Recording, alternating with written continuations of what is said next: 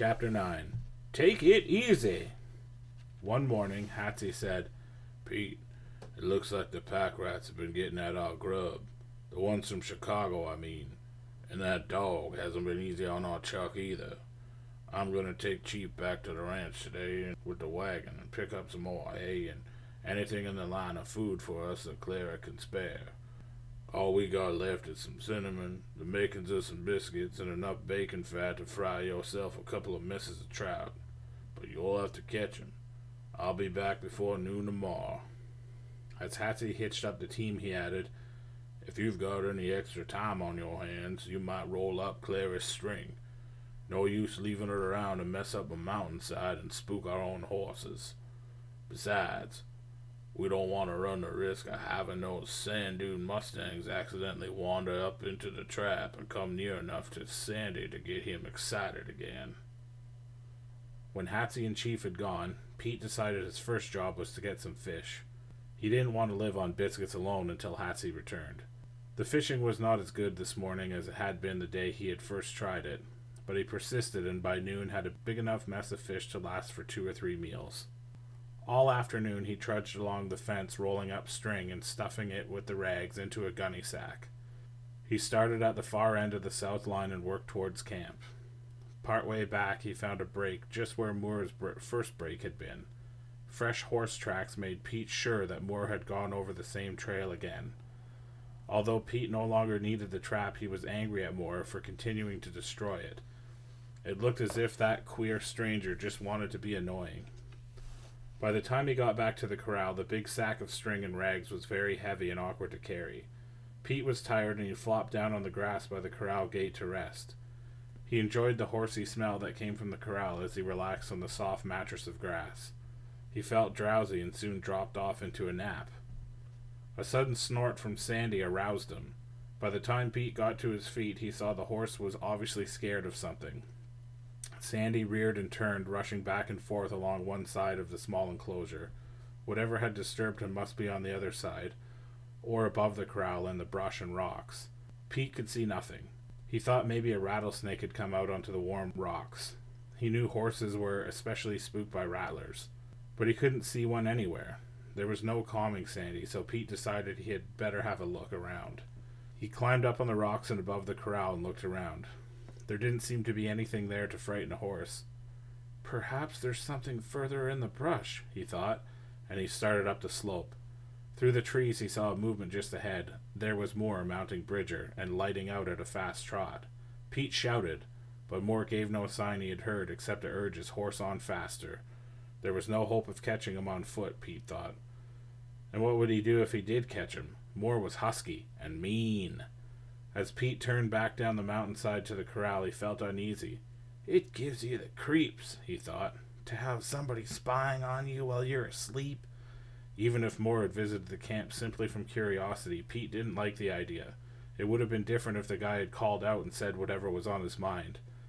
At the corral, Pete looked around for any signs of what Moore might have been doing. He could find nothing. Apparently, Sandy's fright or Pete's own appearance when he woke had decided Moore to turn around and leave. Sandy was still nervous, and Pete got water and hay for him. Then he leaned over the corral gate and talked as soothingly as he could while the horse suspiciously held aloof. It was a long time before Sandy came for a drink and began to nibble cautiously at the hay. While he ate, Pete just stayed motionless and silent on the gate. When the horse had finished, he began his soothing talk again and then moved away to prepare his supper. As trout sizzled in the frying pan, he made up his mind to sleep close to the corral tonight. Sandy's keen ears and nose would tell him if someone was approaching. Besides, it was just one more way of getting Sandy used to having him around. After his strenuous day, he didn't lie awake long worrying about a possible visit in the night, and he didn't wake up until it was broad daylight. Apparently, nothing had happened while he slept, and there was Sandy as calm as could be, switching his tail and looking at him with great curiosity. Pete brought a bucket of water from the creek and shoved it under the gate. Then he leaned over the top bar. Sandy gave a sniff of interest and pranced a little at the rear of the corral. Then he trotted over to the brimming bucket. As he bent his head to drink, Pete talked quietly to him. Sandy was near enough to touch, but Pete waited until the horse had satisfied his thirst. Sandy gave a last snuffle at the bucket, lifted his head, and stood there calmly with no sign of uneasiness at Pete being so close. Slowly, Pete reached out his big hand and laid the palm of it firmly against the tawny cheek of the stallion. Instead of jumping away, Sandy returned the pressure. Pete stroked the horse's cheek a time or two, then climbed down off the rail. Because of his excitement, he knew he'd better not run the risk of spoiling things. He felt like prancing himself, but he didn't. He simply turned and walked quietly away from the corral. About noon, Hatsy's wagon rumbled across the creek into the canyon. Hi, partner, he called cheerily. Did you leave any fish in the creek? There are a few small ones for you, Pete grinned back. Here, you unload the wagon, Hatsy directed. Clary sent some pie and stuff that's going to be uh, ate up in a hurry. I'll get it ready. Pete waited until they were eating to boast. I did it this morning, he said. I stroked Sandy's face and he didn't jump away. I wasn't too quick this time, and I bet he'll let me do it again. That's a good job, Hatsy said. I guess it's about time to go right into the corral. In his eagerness to tell about Sandy, Pete had almost forgotten the news about Moore. When Hatsy heard the story, he said, Looks like that hombre is moseying around trying to find something to keep him busy. Well, we got more important things to think about. Go into the corral now, move quietly around. Remember, Sandy's watching everything you do. You're a strange animal to him, and he's got to take his own time finding out you don't mean danger. The more things he sees you do and gets used to, the better. I'll be here with my rope in case he gets excited and tries any funny business. Pete's heart pounded as he climbed through the gate bars. This was a big moment he'd been waiting for. He and his horse would be together and not kept apart by a fence. He stood quietly inside the corral, talking softly. Sandy, don't worry. I'm your friend.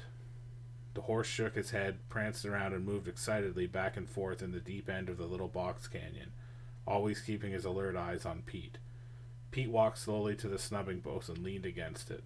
Sandy trotted around him once in a big circle, then stopped and gave an appraising look at the intruder. Pete squatted down. He picked up a twig and began to make aimless doodles in the earth, keeping one eye on the horse. Finally, Sandy seemed to lose interest and began to nibble at some blades of grass. Pete got up and walked quietly to the edge of the corral and back to the snubbing post. Later, he picked up the water bucket and shoved it through the bars. He removed his hat and put it back on, thinking of motions that Sandy would have to get used to. Okay now, Hatsy finally said. Get your lariat and prove you're as good as I think you are. Get in there with Sandy and try it on him a few times. I'll be here with my rope. Pete entered the corral and began maneuvering, with his rope hanging quietly at his side. Then he showed the rope to Sandy and made a few low swings with it. He tossed it over the snubbing post. Sandy was startled at the quick motion required for the throw, but nothing had happened to him. Pete made more casts at the snubbing post and then at the gate posts. He kept this up until Sandy had quieted down. Then Pete surprised Hatsy by leaving the corral and roping Raindrop two or three times. Smarter than I figured you were, Hatsy said with real appreciation in his voice as Pete climbed back into the corral. I just want to make a few more casts in the corral, Pete said. Tomorrow I'll try roping him.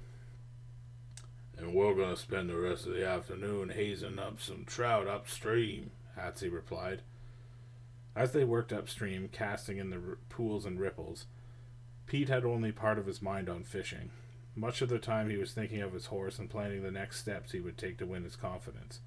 Once in a while his mind wandered to Moore, and then he looked for any signs the man had been along this section of the stream which he and Hatsy hadn't yet explored. But look as he would, he could find nothing to show that Moore had been around. When Pete dropped the one trout he had caught into the basket on top of the three hats he already had in there, the old man said, You gotta pay as much attention to fishing as you do to gentling horses, and when we get enough for one meal, so let's call it a day. Next morning, Pete roped the two Appaloosas once each as they stood close to the corral gate. Each time he swung the loop up from the side instead of swinging it over his head as he had done before. Then, talking quietly, he went into the corral and, using the same kind of toss, put the rope on Sandy's head. The Mustang reared back with a startled snort and he began to run. In a sudden panic, Pete realized he'd been in such a hurry that he'd overlooked one thing. He'd forgotten to stand close enough to the snubbing post. Now he couldn't pass the rope around it in order to get a better hold. The frightened stallion jerked. The rope slid painfully across Pete's bare hands and whipped back and forth across the ground as Sandy dashed around the edge of the corral. Pete jumped after the rope. His sudden leap sent a new wave of fear through Sandy. The horse reared and his flailing front feet tangled with the rope. Then he came down, shaking his head.